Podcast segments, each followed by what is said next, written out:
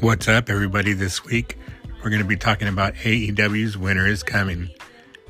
So, uh, we're going to talk about the falls and the finishes, all the results, any surprises. You know, I know some of you might have seen the spoilers. So, if you haven't watched this week's episode, watch before you listen to the podcast. Thanks.